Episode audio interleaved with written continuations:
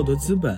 很多人他会强调一种自我牺牲，哪怕你现在可以去比如说用洗衣机了，那我还是要去用冷水洗衣服啊。有时候是自我折磨式的，他就是要在关键的时刻就可以指责对方。悬在里面对看着的我们，沉默依然固执，我想成为的一直都是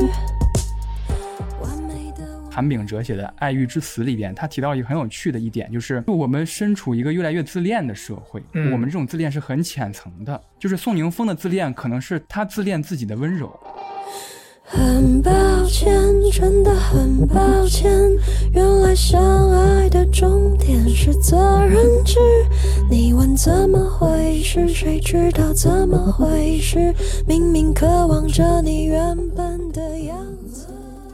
大家好，欢迎收听《偶然误差》。《偶然误差》是一档以名词解释为起点的播客，我会针对当下我最感兴趣或者最流行的词条进行一番解释。当然解释的过程当中难免会出现一些流动的偶然误差。这一期我们要探讨的词条叫做当下因子。关于这期呢，我还请到了一位嘉宾。大家好，我是魏小河，也是一个主播，就我的节目叫不止读书，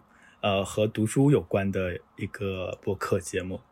同时我也是一个读书博主吧，现在这么称呼，虽然这个词已经被污名化了，好像一直分享和读书有关的一些内容。好，按照我台稍微矫情一点的惯例和结构，我还是要先对这个词做一个简单的解释。当下因子是一种我们大脑的神经递质，我开始念那个词典了哈。你念。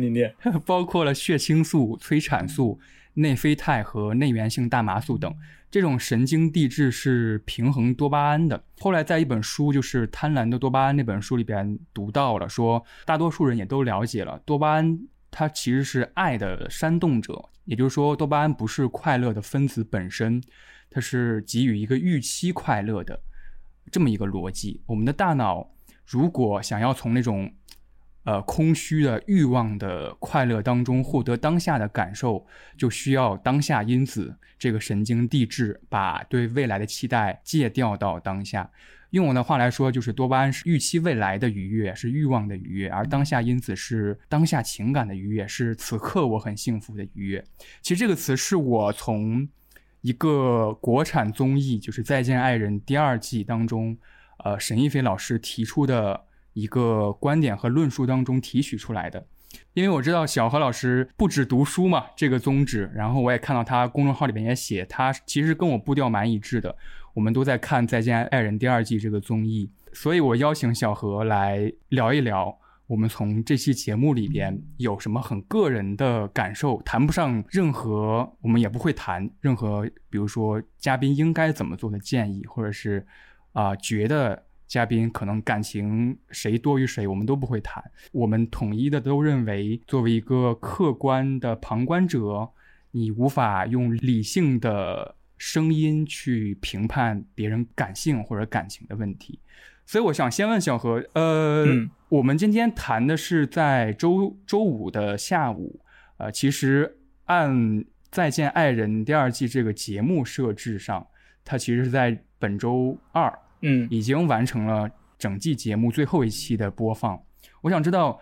在看到最后一集的时候，你有什么新感受或者新感觉？我的感觉就是何必呢？何必要有最后一集？就是它可以放在上一集结束啊。对，开玩笑，就是觉得它这个太长了，最后一集，1个2个小时，好像其实确实没有什么任何的脱离预期的东西，因为你大概已经确定了在上一期结束之后他们会做什么选择，所以它没有什么波动，不像上一季的话，最后一期好像还有一些特别的火花，就是郭柯宇他们那一对。这一季的话，这一季的整体好像不管是观众的评价还是就是等会我们可以聊聊观众的评价对这个和这个节目的一个互动，还蛮有意思的。就这一季的节目整体来看，你是怎样的一个感觉呢？和上一季对比，其实我想做一个坦白，上一季虽然热度很高，在豆瓣差不多6万多看过，是第二季的2倍还不止了，但第一季我没有看，我只是看了几个 cut， 我只是知道郭柯宇。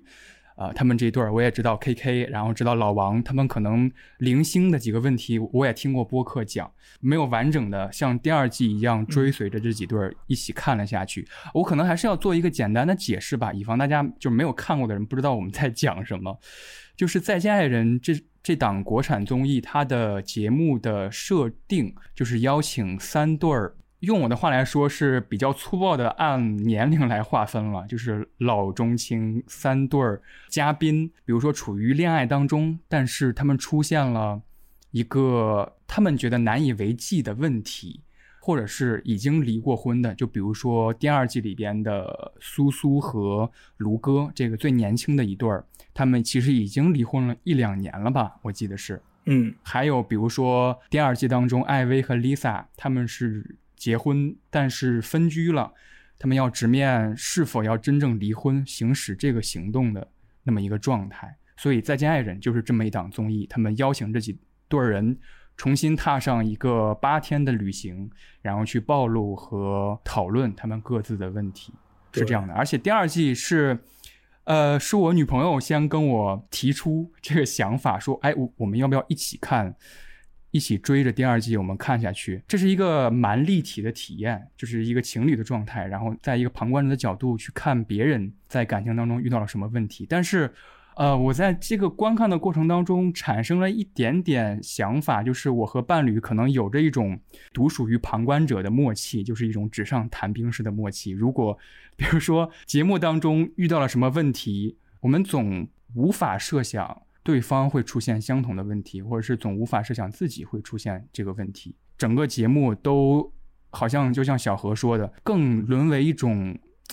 旁观的样本，就是我去看这几个人就像看一个小说一样。我可以补充一下，就是这个节目的，如果大家没看过的话，它有几个标签你就很容易理解。一个就是离婚综艺，几个已经离婚的或者是即将离婚的人，他们进行一段旅程，试图在这段旅程结束之后做出选择，我是不是还要真的离婚？那这就是造成了一个悬念，它就是一个很完整的一个公路小说的模式，然后再加上一个情感纠葛在里面，里面还有风景，里面还有这个情感的争吵，里面有暴露每个人他不同的性格。其实人物很立体的，只有6个人，所有的人都可以作为一个旁观者，同时也是一个非常残酷的角色，就是观众。也是很多人会把自己看作是一个审视者。是的，对。所以你刚刚说的那个点很好玩，就是我们在看的时候其实并不会真的说立马发现他们的问题，我们也许心里会觉得说自己也有一些问题，但是我知道了，可能我默默的记下了，但我不会说立刻反映出来，我们也要立刻解决这个问题，对吧？那样好像太不生活了。是这样的。对，您刚才说那个每个人都拥有一个旁观的视角，我觉得我非常赞同。特别是看到其实倒数第2集的时候，我跟小何的感受是一样的，觉得到此为止或者再加更最后一期也未尝不可。就是36问这个环节对我来说恰恰是更像结局的。首先再做一个解释，36问是一个，我查资料是一个像是学者一样的一个身份，就是亚瑟·艾伦，他设置了36问。他说每个人即使是素未谋面的陌生人，你们彼此回答这36问，你们就快速的能够到一个很熟悉的地步。所以节目在倒数第2集的时候设置了36问，会问一些确实是这三对嘉宾里边可能之前旅行当中不愿直面的，旁观者都看到是他们最根本的问题。比如说会问 Lisa 跟艾薇，是如果你们现在是90岁了，但抱着是30岁的心态，你们会不会再爱上彼此，或者说你们会有什么举动？每一对嘉宾都做了相应的适配。我第一个问题是这样设置的，因为今天实实在在是我跟小何第一次语音对话，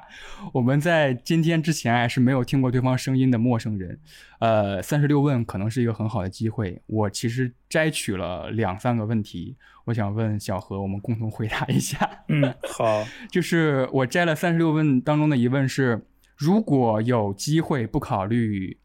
时间，不考虑语言，不考虑财力成本。今天晚上你要邀请世界上任何一个人共进晚餐，你会邀请谁？哎，这个问题真的是就和说去荒岛要带哪本书一样，让人不知道如何回答。对，嗯，要不我先抛砖引玉一下，跟你的想法是一样的，就是觉得我可能有个大概抽象的方向，我想跟创作者聊，就是他们靠一手的经验产出一手的作品，所以我之前想的是跟创作者这个有点抽象的名字聊，但是前两天我在看这个大纲的时候，我想跟村上春树老师聊，因为我知道他前几天有一个新闻爆出来嘛，不是说他阔别6年出新书了，对，出新书了，也许今天晚上是一个很合适的机会，我问一问。那人家问的这个问题是要你深入的聊，你就问人家新书写了什么，马上就出版了，你就可以看到了。当然会深入的聊，就是到这么长时间，然后有什么感受，看他能不能解决我的一些问题，比如说，但是进一步的问题我可能还没准备好，可能是很泛的，我还有点紧张呢。你这么问，我是觉得。好像这个问题它设立就是想要说你得回答一个已经不在人世的人或者是离你很远的人才有价值吧。嗯嗯嗯，像你说的是一个遥远的作家或者是一个死去的人或是你曾经陪伴你但是已经去世的亲人等等。嗯嗯，里面有遗憾或是你有向往，所以才想要去跟他聊聊。但是我和你很不一样，我觉得我对于创作者没有任何想和他们聊天的欲望。嗯，没有那种比较郑重的，就我一想到说如果我真的和村上春树两个人在一起聊天我多尴尬呀，我要怎么面对他我不知道我能跟他说什么，我就会有这样的设想，所以我不会想要去和任何的作家见面，除非是很自然的认识那还好，如果是这样的一种我就会很尴尬。然后另外的话好像也没有特别遗憾的人想要和他聊什么。哎，其实您这样的回答这也是我对36问这个环节，包括我看他们三对嘉宾回答问题的时候，我总会跳出来的视角。包括我也看您 B 站更新的视频，您也会采访一些作者或学者。我慢慢觉得好像问对那个问题比怎么问以及问谁都要重要。就是这36问当中，比如说还会问刚才那个问题，就是我从那个宋宁峰和张婉婷那一对当中提取出来的。这个问题显然就是想要问宋宁峰的，然后想要让宋宁峰哭的。对，然后包括苏苏和卢哥他们的问题是，如果再次面对对方，是不是还会走进婚姻？就这种问题。我的一个想法是，如果这三对情侣都有一个，比如说37问，您分别会问。苏苏或者是张婉婷或者是艾薇什么问题呢？我不会问问题。我想一下啊，我会很好奇宋宁峰真的是一个很好的人。对啊，他是如何成为他的。对啊，对，我可能会有这样的一个问题，但是这是一系列的问题。艾薇啊或者是 Lisa 姐我可能也没有什么好问的，就祝福他们。就是觉得挺可爱的一对人，但是也不会有非常想要了解的，因为我跟他们确实就是一个旁观者的关系，我还不像李松蔚老师，他是要去解决问题的，我们只是看看而已。但是可能我的经验不足以我设想出来很多答案。其实我36问我还看完之后确实产生了一点疑惑，我想跟你讨论一下。就是当时张婉婷其实问了一个，她主动问的，就是从36问跳脱出来问宋宁峰一个问题是，我在刚结婚然后刚生孩子的那个阶段，我所感受到的不被爱的那个感觉到底是不是真的？她追加了这么一个问题，然后宋宁峰给她的答案是，是的，你的感觉是对的。张婉婷她那个表情就踏实下来了，或者是她很欣慰。我觉得以一个旁观者，我的这个角度就是。我一直在想他为什么要追加对方不爱自己，自己才会感觉到踏实。他一直都是一个这样的人嘛。他一直都不喜欢，他在以前就是需要知道这个世界是不堪的，大家都没有那么好，他才会感觉安全。可能他自己的经历就是这样，那是他熟悉的一种状态。当然他的感受是真的，就是他真的感受到可能那个时候宋宁峰和他之间因为孩子或是因为什么可能会有很多矛盾，他没有那么爱他。嗯，但是他后来也确实能够感受到宋宁峰他可能结了婚之后就越来越爱他了，或者他们的关系会越来越好，因为他们本身就是相识的时候很短的一段时间嘛。嗯，他宋宁峰如果以前没有承认这一点，可能张婉婷就说你不诚实，你不是真的。张婉婷非常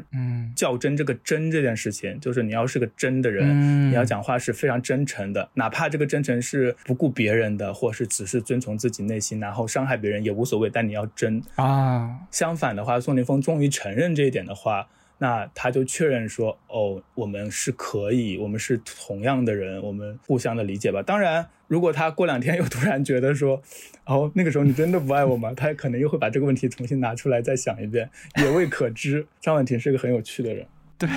其实答案那个问题的答案字面上相比重要程度，好像他回答那个态度和出发点更重要。对对对，就是他想补上逻辑缺失的那一环。嗯，我确实是这么认为你的，如果你真的这么回应我，我才能感觉到这个回馈是真实的。对，他要别人都是，就是像他之前和他吵架的那一环也是，他不相信宋宁峰能够自己有什么感受，就是一定是我觉得你是怎样的，那我已经感受到你那个时候不爱我了，如果你说你确实没有爱我，那我反而印证了这一点，如果你还否认的话，我就过不去这个坎，他就一直要争。哎，这个点其实很有意思，我想先说一点啊，其实我您刚才谈到这一点，就是我对宋宁峰的一个表达，其实我也不是很舒服，就是我、对他那句相信我一切都会好的这句话啊。就是可能因为我之前听另外一个主播我很喜欢的一个节目是多说一点，他们说如果你真的讨厌其中一个嘉宾的某一点，也许就是因为你潜在身上你有的一点，就是你想刻意跟他划清界限，说啊我才不是他那种人，但其实你隐隐约约有那种特点在。宋宁峰这个特点有点太确信自己的能力能够 handle 一切，就是你相信我 OK 的，没问题的，如果我们做不到，或者如果我们的关系维持不下去，那肯定就是我的这个承诺没有兑现，那肯定就是我的问题，相信我，我会在我更进一步，或者是我再换一个跟你相处的方式。比如说他之前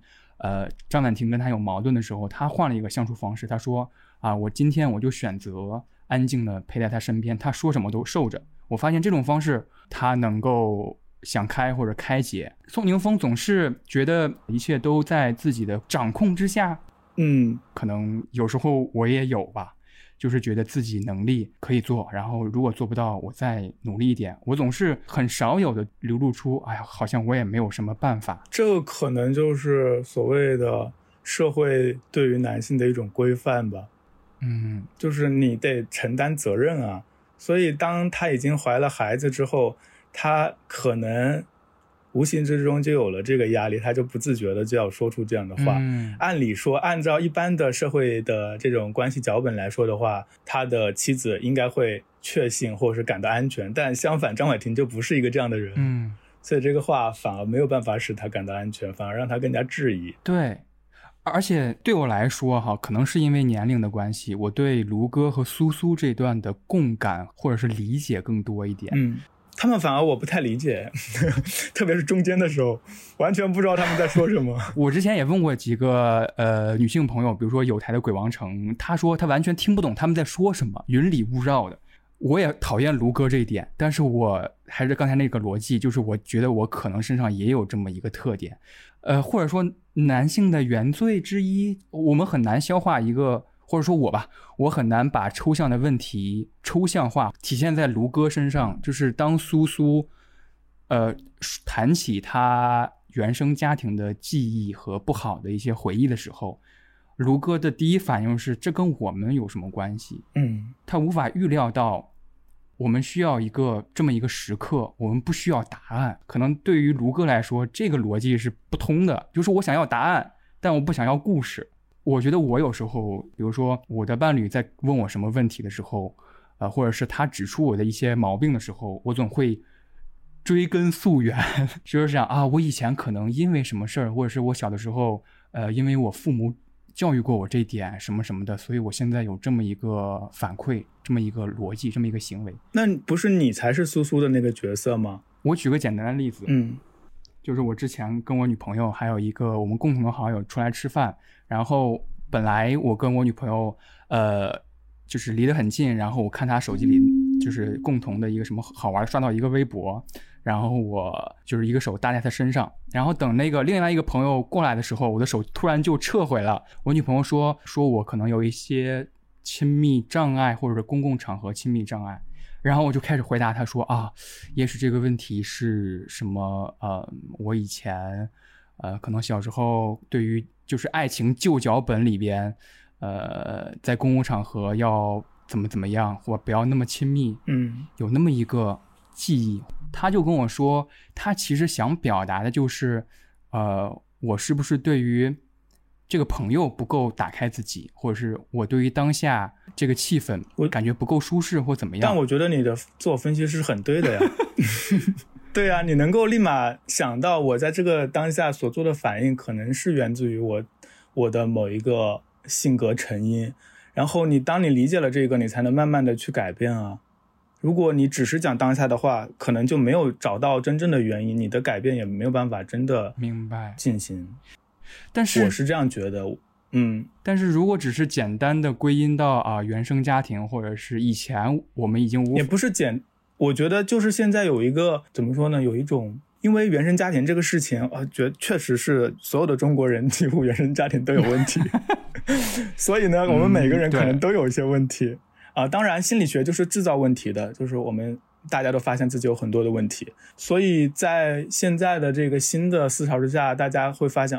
我的这个问题可能和我的成长经历有关。我觉得这是非常正常的，确实我们的很多性格缺陷都来自于童年经历。但是就是现在有一种反对的浪潮，就是说你不要把一切都归咎于童年，你得成长走出去。我觉得这也是正确的，但是你不能够说因为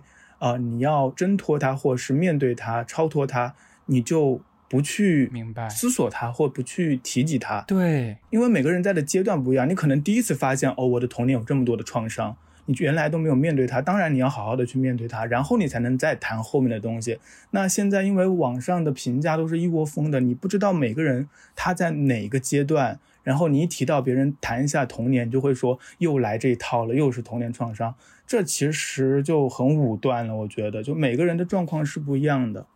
然后我还突然想到，就是说其实我们看这个节目也是，就是它只是一个非常浓缩的节目。对，只有20天，然后它又设置了很多的情境，都是我们在日常生活中不会出现的情境，非常集中，所以它导致了很多比较激烈的情感交锋。其实他们在日常生活中也许不会那样，或不会到这个程度。比如说卢哥的那一次突然的发作，可能是来自于他前一天的整个的压抑的结果。但是我们去讨论那件事情的时候，可能只会讨论说他为什么会这样，然后他多么的不懂事，多么的没有同理心等等。对，因为我们去评价一个人的时候，或我们认识的一个朋友，我们往往会跟他认识很久才会知道他是个怎样的人。但是我觉得节目其实并不能让我们完全的知道他是一个怎样的人，所以我会觉得我们在评价这些人物的时候，不能以当下的那个场景来作为绝对的评价的依托。就是我是这样觉得因为好像卢哥他可能确实不太会表达，我觉得就他的语言表达能力确实比较弱，他总是说不清楚他在想什么，或者是他说不清楚他要什么。但后来我们看得久了一点，好像慢慢能够知道了，他也承认了，确实就是他们两个之间非常，如果说的武断一点的话，就是他们两个之间的这种发展的不平衡的问题，步调不一致。对啊，卢哥还是最喜欢最回忆的场景是他在作为一个舞蹈演员，然后那个苏苏在给他送饭。曾经他是比较成功一点的，现在这个地位翻转之后，其实还是一个就是社会的脚本嘛。就是很多时候当男女之间，男性他可能社会地位啊，或是他的收入啊都比女性要弱的时候，他浑身就不舒服，他也找不到这个不舒服的来源，他就觉得自己不行了，自己可能被社会都看不起了等等。他还说他要出去开个店啊什么的来证明自己，这一切可能就是他们关系破裂的源头，就是还是挺现实的。嗯，是的，这就是所谓的个人及政治嘛，这其实是一个父权式社会下给予男性的那种无形的要求。觉得所谓的上野千鹤子老师说的 A 面和 B 面嘛，好像卢哥感觉到啊，苏苏已经从 B 面转移到 A 面了，就是跟他在经济实力啊或者是社会地位上已经平起平坐了，他会有一个那样的扭曲的压力或者是更大的不舒服。包括最开始我用那个当下因子作为引子，其实后来沈一菲老师提到这点之后，我又回观了这三对的设置，好像他们恰恰处在三个时期。比如说诗歌这一对，他们的当下因子完全没有转化，就是他们每天的在节目当中提到的美好的回忆全是比如说在柏林，在国外，在旅行，在国外，在旅行，我们在一个很高涨很热情的一段时期。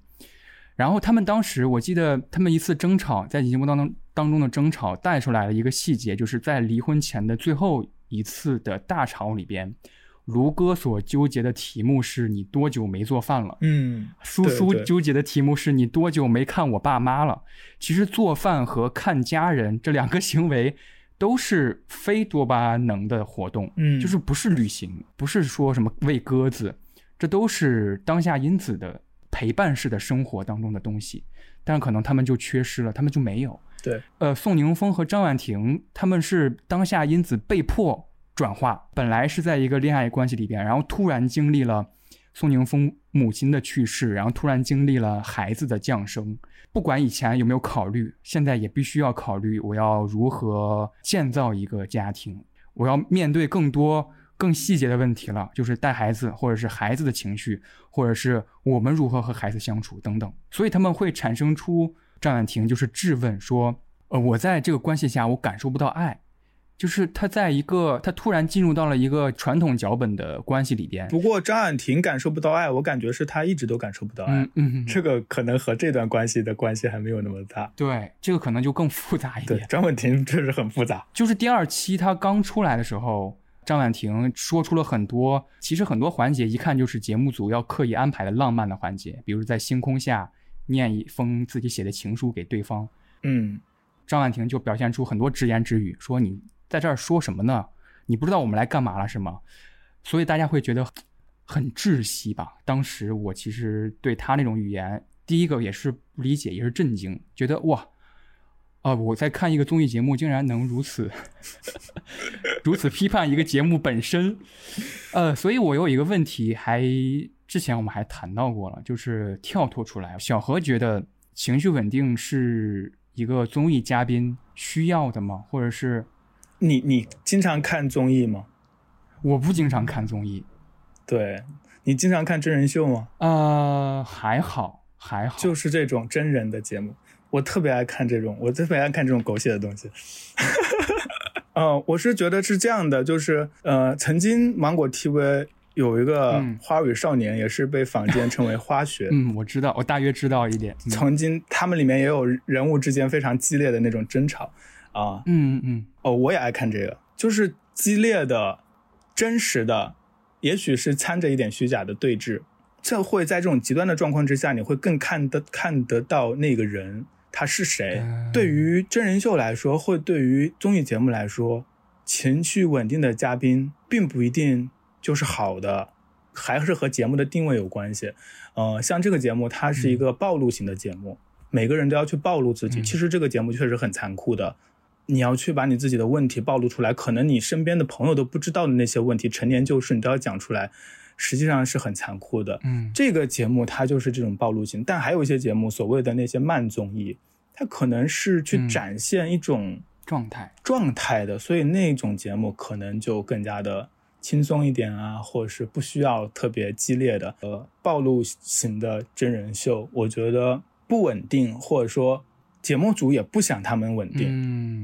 你如果都稳定了，我们还怎么暴露问题啊？观察室还看啥呀？这里边产生了两个问题啊，我先一个一个问。第一个问题就是产生出那一集之后，我跟我伴侣也有一个争论，就是我们是否需要情绪稳定的伴侣？因为我们在节目当中看，哇，情绪不稳定带来那么多窒息的时刻，放到每个人身上，我们首先不愿意那么损人又不利己的爆发出自己的情绪，但是又刚才听您说的说因为一些爆发的时刻我们才能真正的看到对方，好像真正的看到对方也很重要。对，你不是发现说苏诗丁和卢歌好像就没怎么争吵吗？对，所以情绪稳定可能是一件重要的事情。明白。我也认识情绪很稳定的朋友，但是你可能就会觉得好像你并不真的了解他。明白。但他可能就是一个这样的人，就是他就是这么的稳定。好像这个节目当中只有 Lisa 姐他们那组是比较稳定的，对吧？还可能和年龄也有关系啊。对对对，年纪增长之后情绪就会好一些呢。你年轻气盛的时候很容易就激动了。对，但我觉得不一定非要强求一个稳定吧，因为太稳定的人就容易无趣。您说这点恰恰是我的第二个问题。当时在节目过程当中，宋宁峰算是真正意义上的一次发火，好像张婉婷他就是期待宋宁峰有这么一次发火。后来我复盘也听了一些节目，就是说张婉婷，其实这个问题我还想问小何，就是张婉婷对于宋宁峰在节目期间在路途当中表露出来的情绪的反抗那个反应，是不是节目组告诉宋宁峰说啊，你们其实是来暴露问题的，你们不能，或者说我们都想看到你们把问题真正摆到台面上，而不是应该你采取一个旧的方式，说他这么说我就这么应着，这样对你们的关系也不好，所以宋宁峰才开始有了真正主动意义上的反抗。嗯，然后张婉婷就对他这个行为产生了极大的不安全感，然后他以一种更大的语言的暴力来刺激宋宁峰暴露出他真实的一面。你觉得他们最后得到了一个就是张婉婷应有的一个答案吗？就是宋宁峰其实也愤怒了。张婉婷很拧巴的，我们等会再来谈张婉婷。我是觉得宋宁峰他那个问题确实肯定是在这个过程当中，因为宋宁峰他有一个问题是他可能在日常生活中接触不到别人去支援他，他这种家庭问题也不可能天天去跟朋友诉说吧。对对对。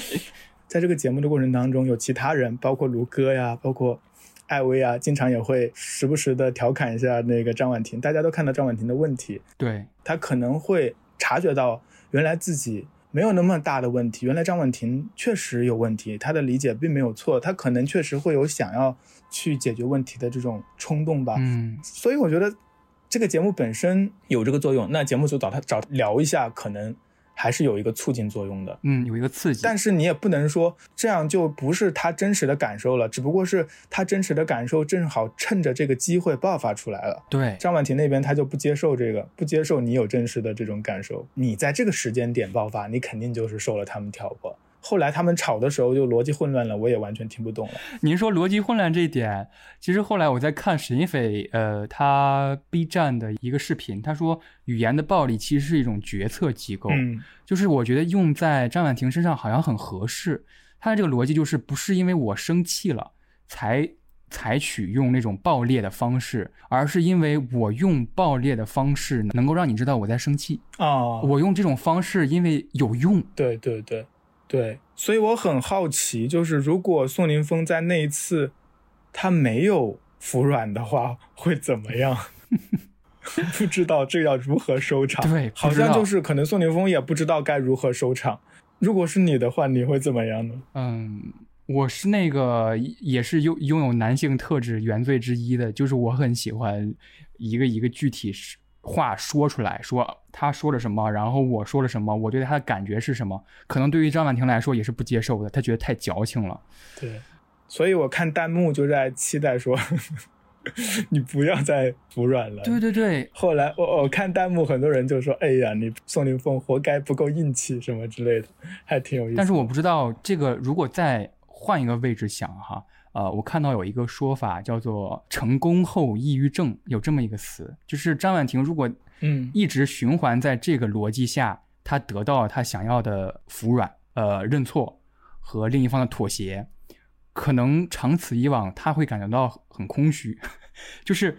她也抑郁了，就是说啊我出现问题了，然后我语言暴力一下，然后她服软了，然后等我气儿消了就过去了，好像这个方式无法被复制很多次。如果按照这样的方式来说，可能张婉婷本身也不痛快。不知道，我感觉张婉婷她肯定是需要接受一些心理疏导的，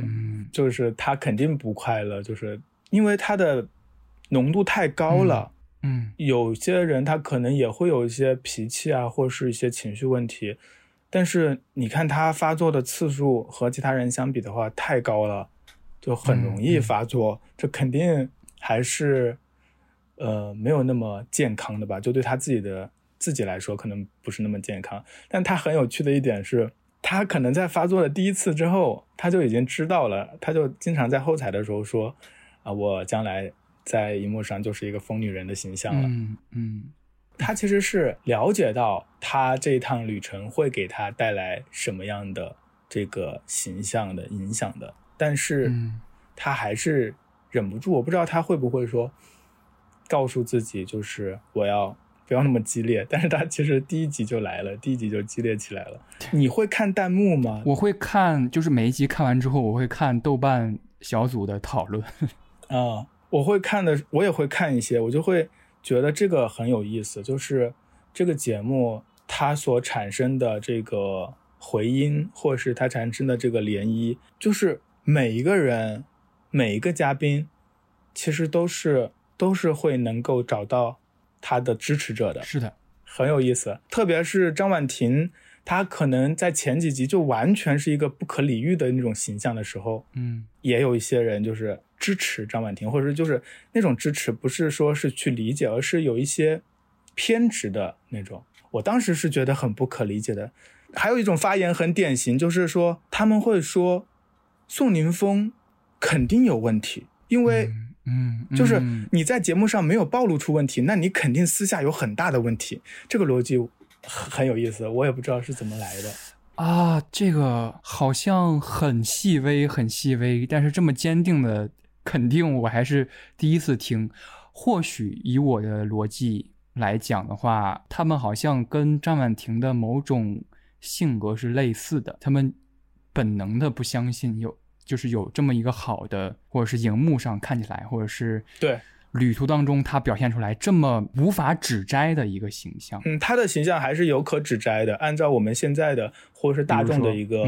评价标准，很多人会觉得他懦弱。对，但除此之外其实他是一个共情能力很强的人，然后对待朋友啊也都很好，对吧，很柔软。但是可能在对于杀伐决断啊，那种魄力啊可能就会少一些。是不是张婉婷也需要一个这样的人呢？回到刚刚的那个就是反馈来说，我发现还有一个现象，就是很多很多的观众有一种逆反心理。他逆反什么呢？他逆反节目组啊，就是他不按照节目组呈现出来这个人是一个好的样子哈，他就一定要反着来，他就是很不信任节目组，好像有一种我不知道是不是和这个观众群体的年龄层有关还是怎样，就是有一种少年时期的那种无名的叛逆的感觉，你懂吗？明白，就是想要对着干，就是你说 A 我就一定说 B， 这个人是这样的，我觉得他就不是这样的。这种感觉在弹幕里啊，在这个特别讨论当中我会经常看到，我觉得很有趣。我可以举个例子，就是我恰恰体会到了这种和我自己的割裂。可能首先我举一个大前提的原因，可能就是因为我们观众的样本实在是太多了，即使在边缘的想法或者是跟你想法再不一致的群体，他们也有一点声音也是会被看到的。对。然后我举的这个例子就是当时卢哥在苏苏说他童年原生家庭的回忆的时候，他爆发出了一个非常旁人看起来真的不是很理解的拒绝沟通和拒绝听取的那样一个行为，说啊，你说的这些话跟我们感情没有任何关系。他表露出来一点，其实我能感觉到，就是他认为苏苏可能在刻意显露出自己一点过去受伤害的记忆，让他觉得，比如说苏苏直面就问了说，你觉得我是不是在卖惨等等。然后当时我和伴侣的其实看法都是觉得啊，卢哥这个人这次做的确实很离谱，无论是读空气也好，即使你是朋友了，你不是前妻，你不是婚姻关系了，我觉得是很不地道的。但是我看豆瓣的一个讨论，就是刚播完一个讨论，就是说他觉得苏苏就是看不起卢哥，他就是让卢哥感到陌生了，然后他非常理解卢哥为什么觉得苏苏陌生。他举了一个例子，可能是他自己想的一个逻辑，就是苏苏有意的在和张婉婷保持一个关系的密切，因为他觉得张婉婷能够代他之口问出很刻薄的问题，某些问题是苏苏不愿问的，比如说张婉婷就直接问了，美其名曰卢哥你是搞艺术的，但是没什么用，他就直说了这些话。那个评论就觉得苏苏就是希望别人来表达他看不起卢哥，然后所以卢哥发现出来苏苏有这么一个想法的之后，他会表达说啊我不认识你了。所以那个评论说他很理解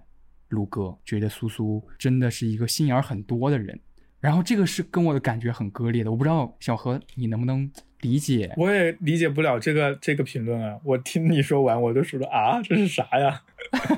我不知道这是怎么看出来的。对，这是一个很有趣的话题，就是你会看到，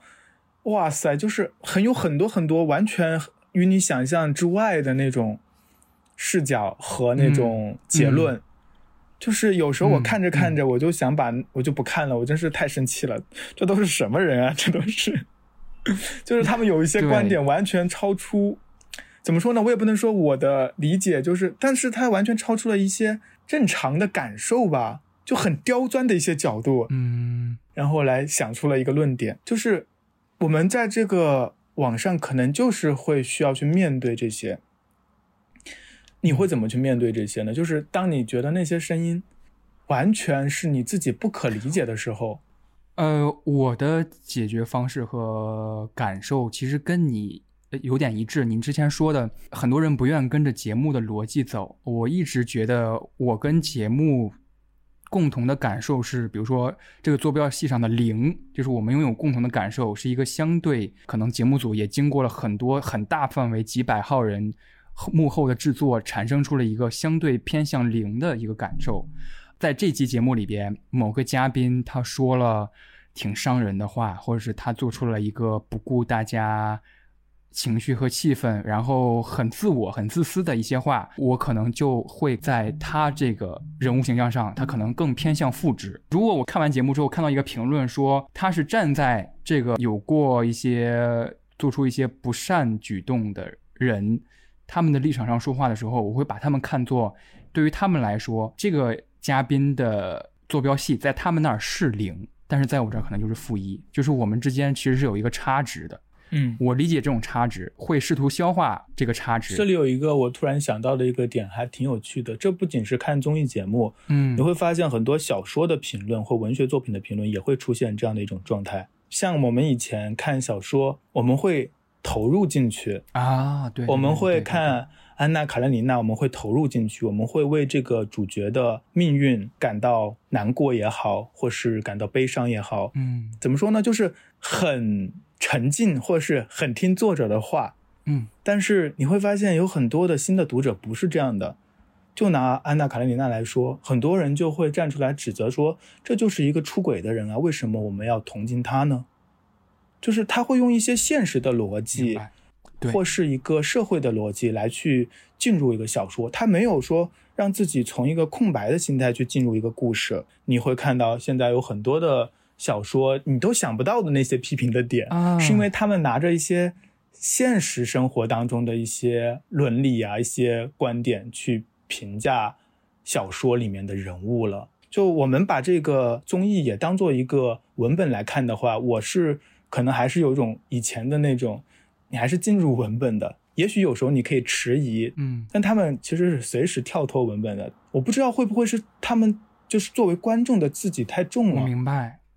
但是我观察到其实不管是综艺也好，就像我刚刚说的所谓的叛逆的这种评价，还是很多文学作品底下包括一些名著的一些评价，你都会发现有这样的一种现象，还蛮有趣的。对，您说的这点特别特别好，就是这让我想到了一个观点，好像之前一本书叫《危险关系》，他提出了一个理论叫做爱情消费主义。那个作者就说消费主义已经渗透到我们生活的各个方面了，我们考虑效率，我们考虑我们要什么，现在当然也渗透到了爱情。您刚才说了一点，好像不沉浸而选择出来一个跳脱的视角，更像是大家在打开这个节目之前就已经认定它是一个产品，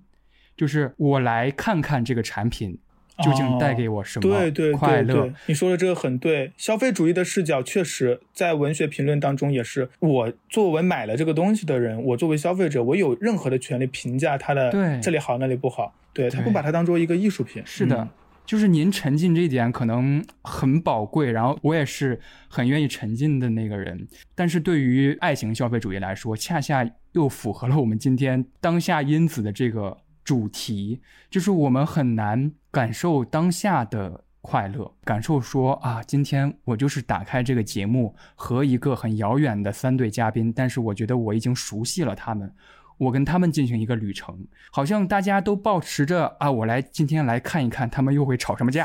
我今天来看看他会又喂我什么糖的那个角度。你刚刚说的两个词也确实是频率次序很高的，就是我一直都不懂磕 CP 啊，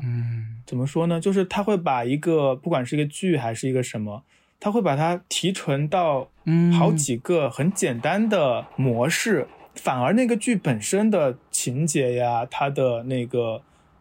故事啊，它的深度啊，就好像变成背景了，就没有那么重要。明白，我只去消费我想要去消费的那一部分，总是想倍速，总是想直接快进到高潮戏，然后总是想啊，这个剧为我所用，我能得到什么？短平快时代带给我们的一个坏习惯吧。说到这一点，我非常同意您最开始聊的一句话。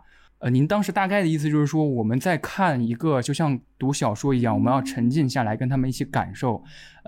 但是我和一些朋友讨论的过程当中，我发现他们生气的点恰恰就是因为我们每周二花2个小时来看他们，花费的这个时间成本完全不足以支撑我们批评他们人生或者他们婚姻他们爱情。我们总会忽略他们真实生活当中是什么样子。这让我就是想到一个场外的信息，就是张婉婷在生活当中是一个非常非常有能力和负责任的，就是她带孩子，除了带孩子她还养3只猫还是2只狗，总之是一个特别繁琐复杂又非常费心费力的一个日常，她能保持的特别好。对她来说是一个在旧脚本的传统关系里边她能做的非常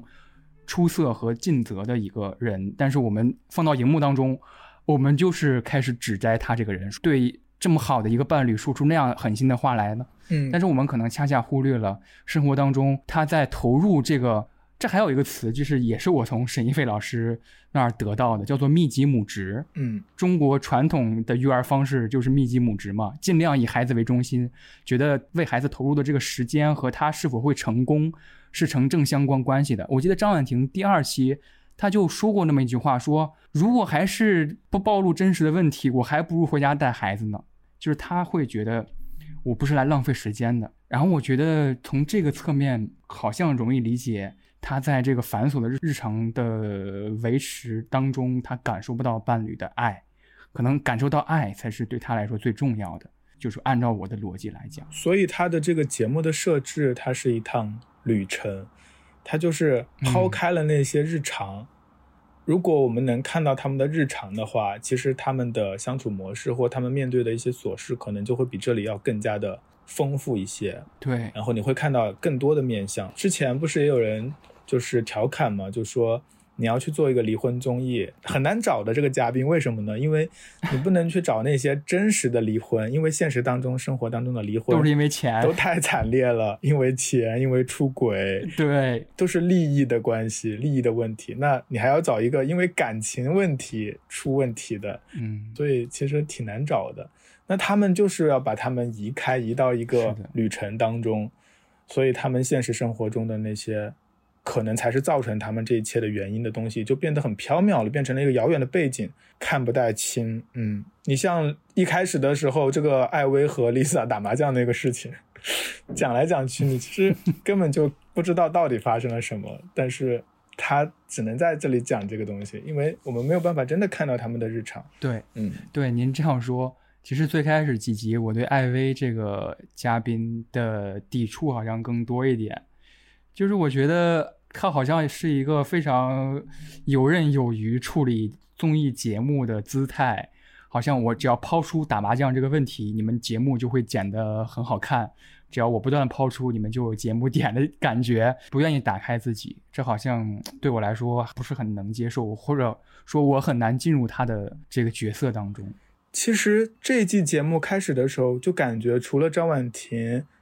之外，其他的所有人其实都是有一些滞后的。其实就算我们去上节目，我们也不想在节目上说自己的私事啊，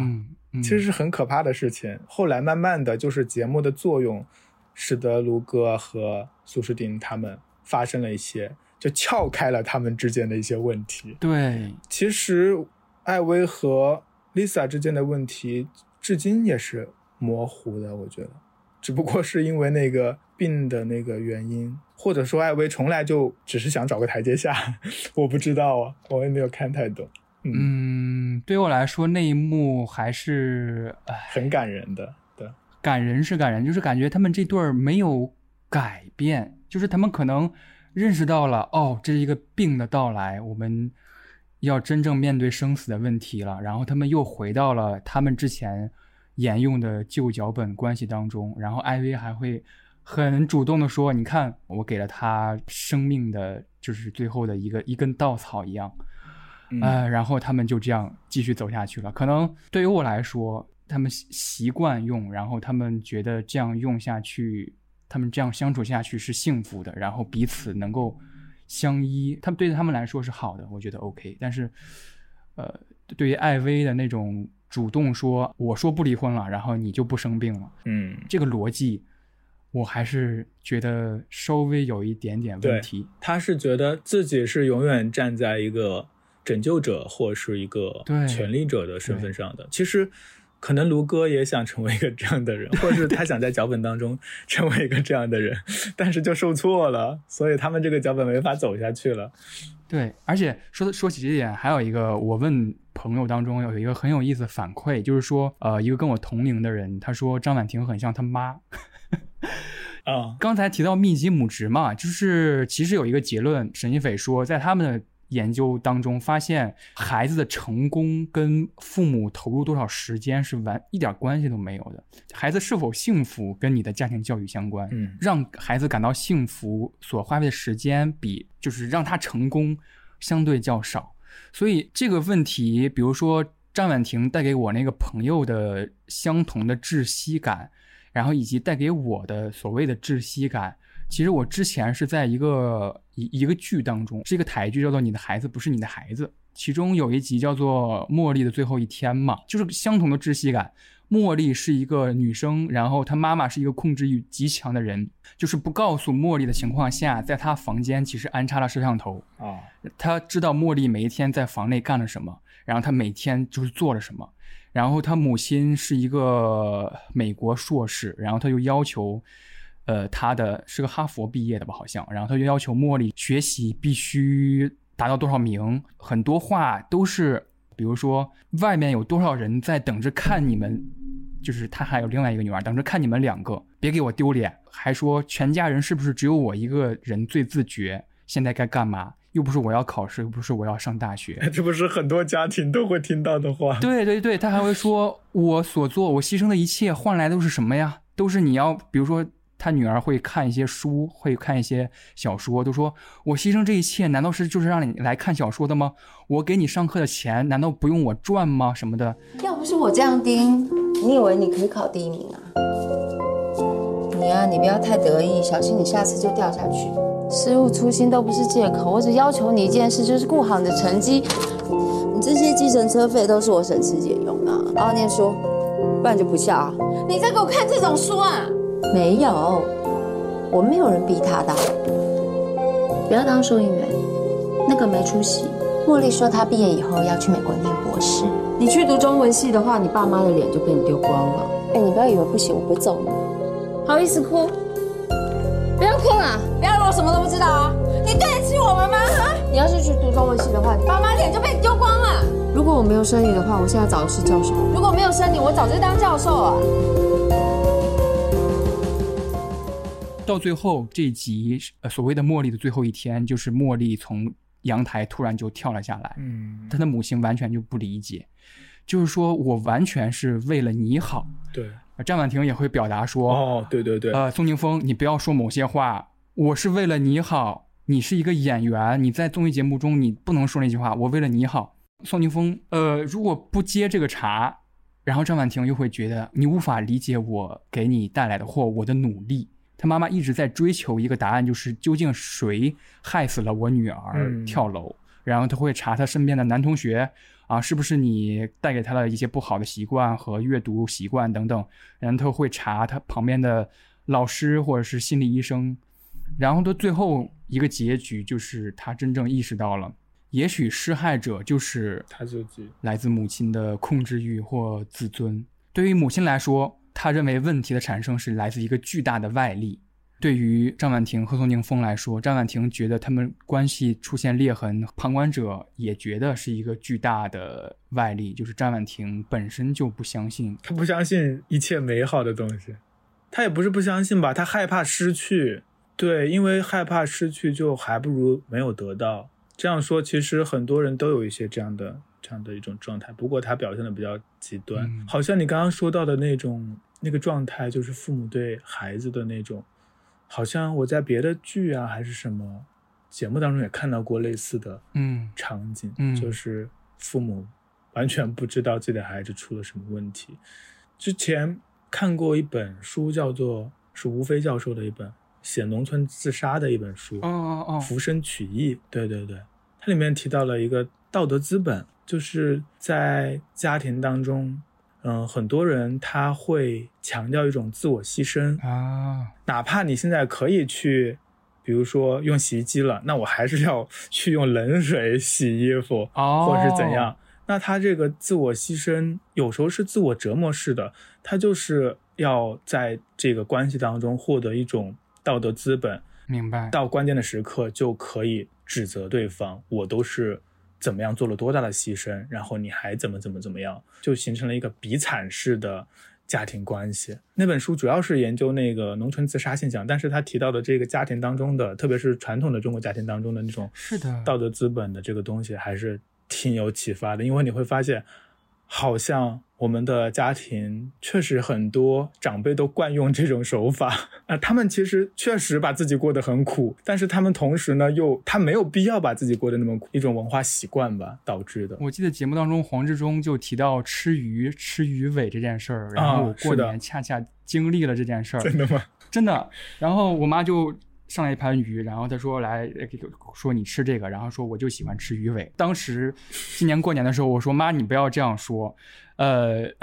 就好像你给自己留了一个语言的空档，就是在之后再回想起来就会说妈妈其实不喜欢吃鱼尾，但是妈妈为了你，我希望你不要留有这个空档，然后我给他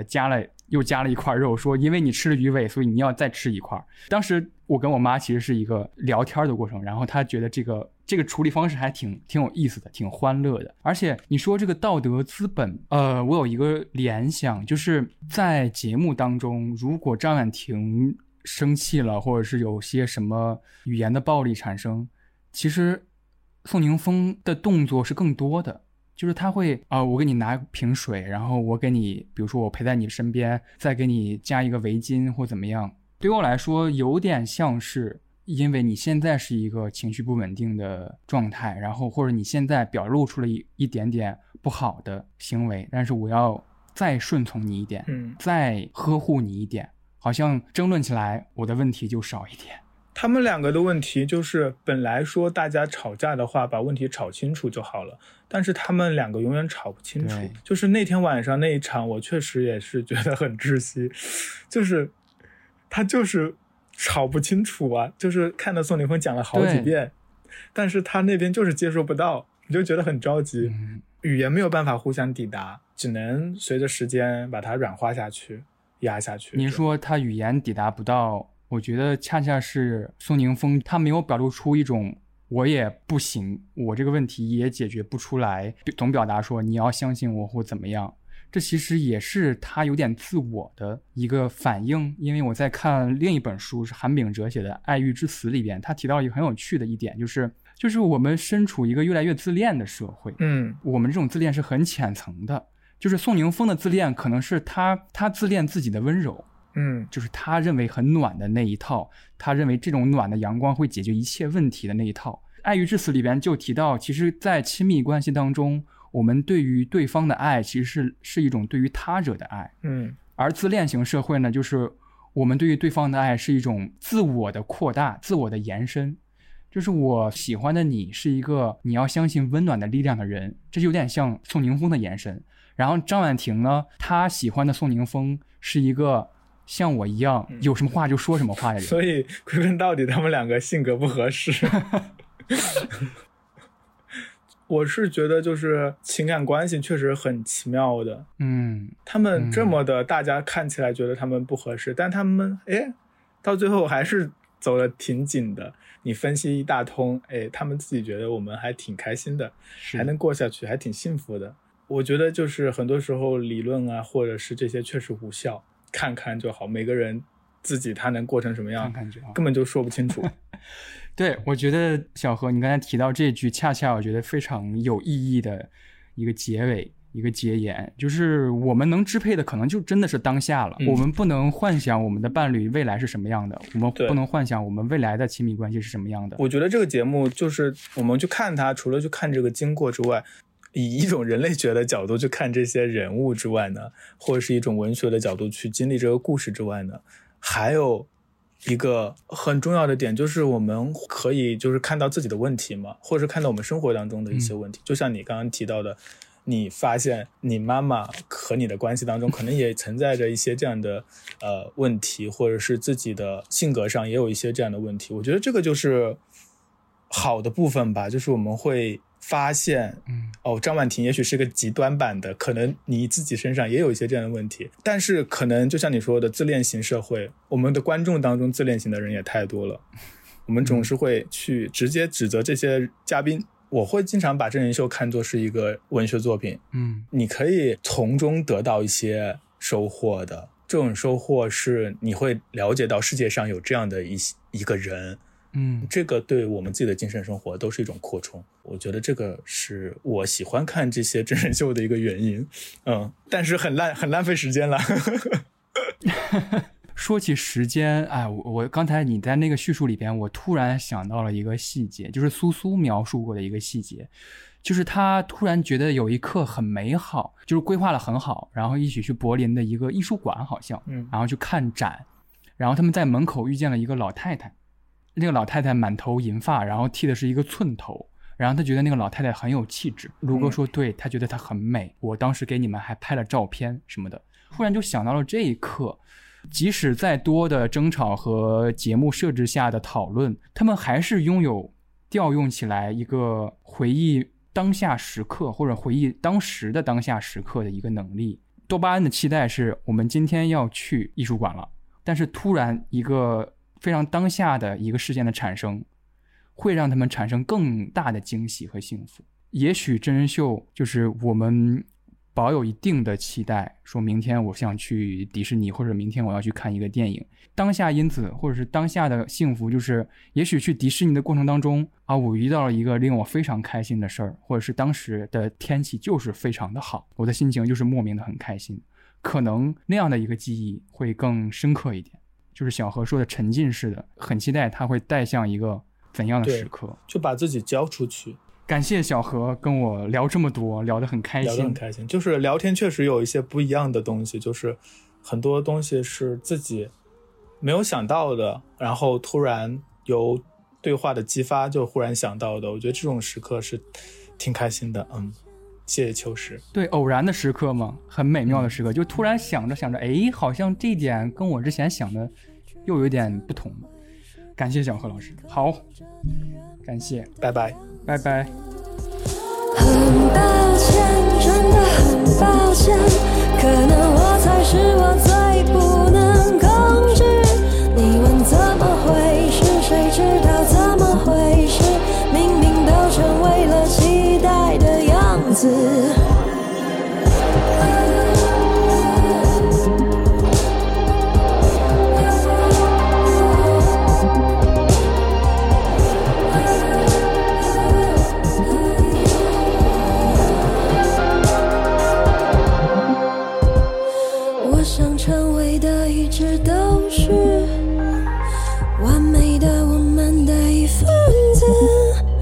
怎么疲于计算，却依然逃不开心里的瑕疵。